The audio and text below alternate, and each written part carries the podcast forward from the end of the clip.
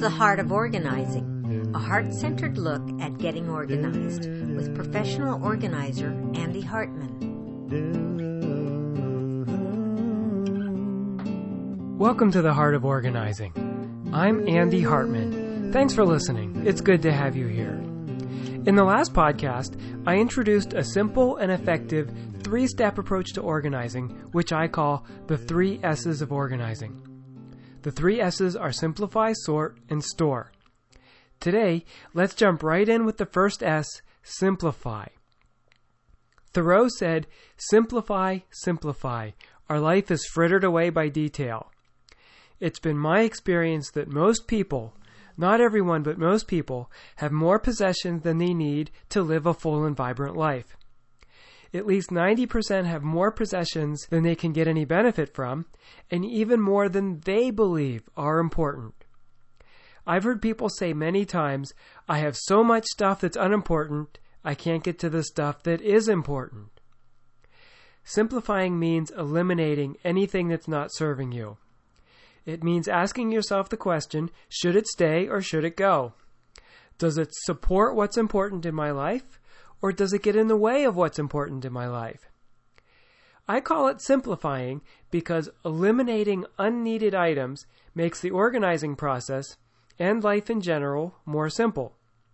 It's easier to organize, access, maintain, clean, keep track of, and use a smaller number of items than larger. It is possible to keep everything you have and just arrange it so that you can find everything. However, simplifying is often an important part of the organizing process. I was deeply touched by a client named Vicky.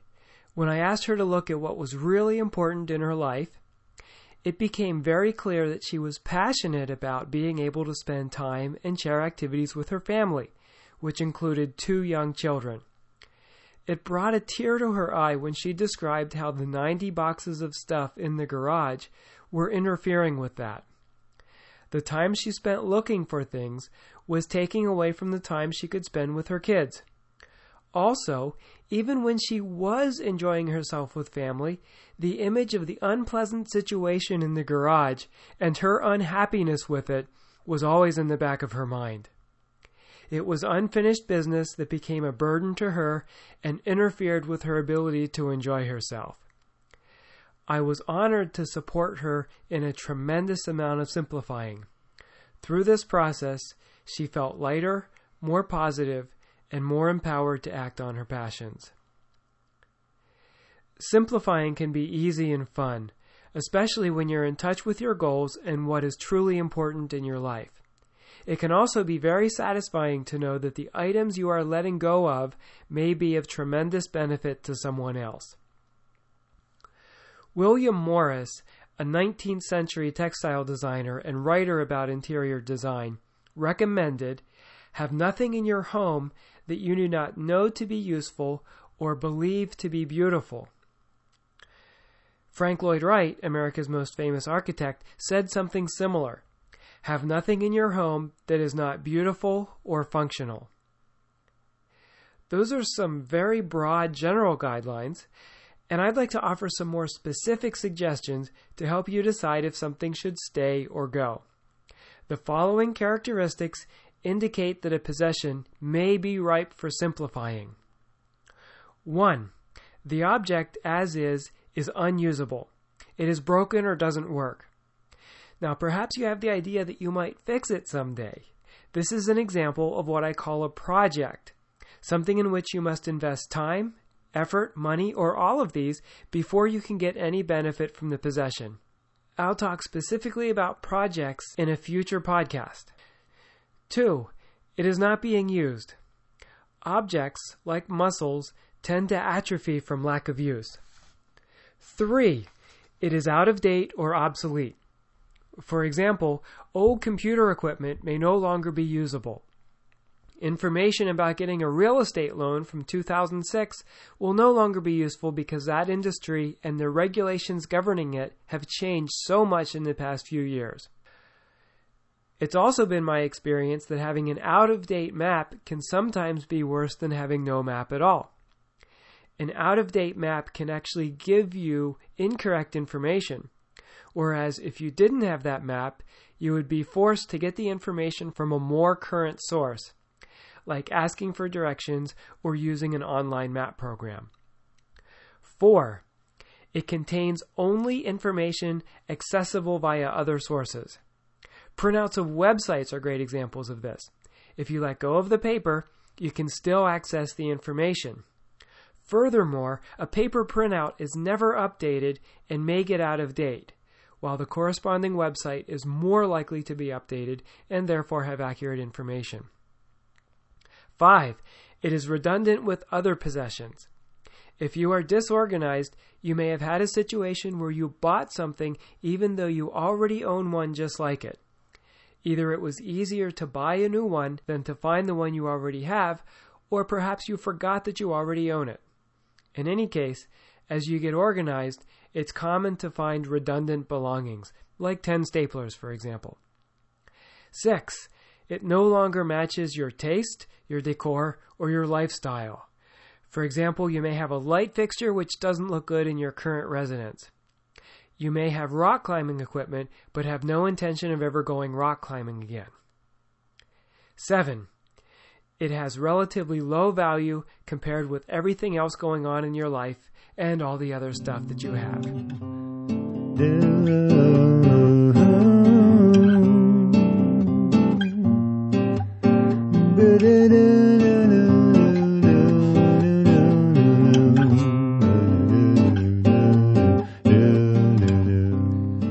All the criteria for simplifying that I've given so far are characteristics of the possession itself.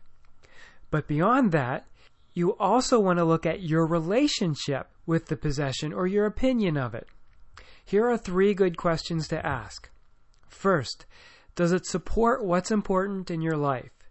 For example, it might enable you to do activities that are important to you. It might empower you to reach goals you want to reach. My first 2 podcasts address this question in detail. Second, does it uplift you? In other words, do you love it? Does it bring you joy? Does it make your heart sing? Does it make you feel good about yourself? Third, if this thing were gone from your life, what's the worst thing that could happen as a result? This could range from, I would never miss it, to, I would deeply regret that it's gone. We will explore simplifying more deeply in the upcoming podcasts. We'll look at gifts, projects, stuff you might use someday, and our emotional relationships with our possessions. All that is coming up right after The Hidden Cost of Stuff, the topic of our next podcast. This is very important information and one of my favorite topics, so I hope you can join us. Until then, may your life continue to be focused on what is truly important. I'm Andy Hartman, and this is The Heart of Organizing. If you have a comment or question, or would like to suggest a topic for discussion on the podcast, email us at podcast@clutterfreeservices.com. Andy is available for workshops and presentations about organizing. For more information, send an email to info@clutterfreeservices.com. Names of clients may have been changed to protect client confidentiality. Thanks to David Dell, Catherine Middleman, Christine McHugh, and Sharon King.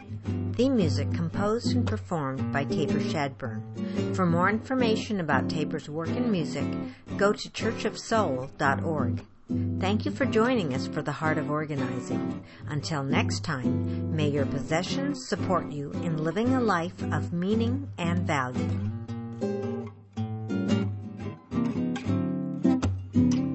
Now, some of y'all out there listening to Andy's podcast are suffering, just like I am. You know what I'm talking about. You got too much stuff. My space remains a constant, but my belongings, they have grown. It's getting quite pathetic. I can't invite nobody home. Gotta move my piles around to try to find the phone. I got too much stuff.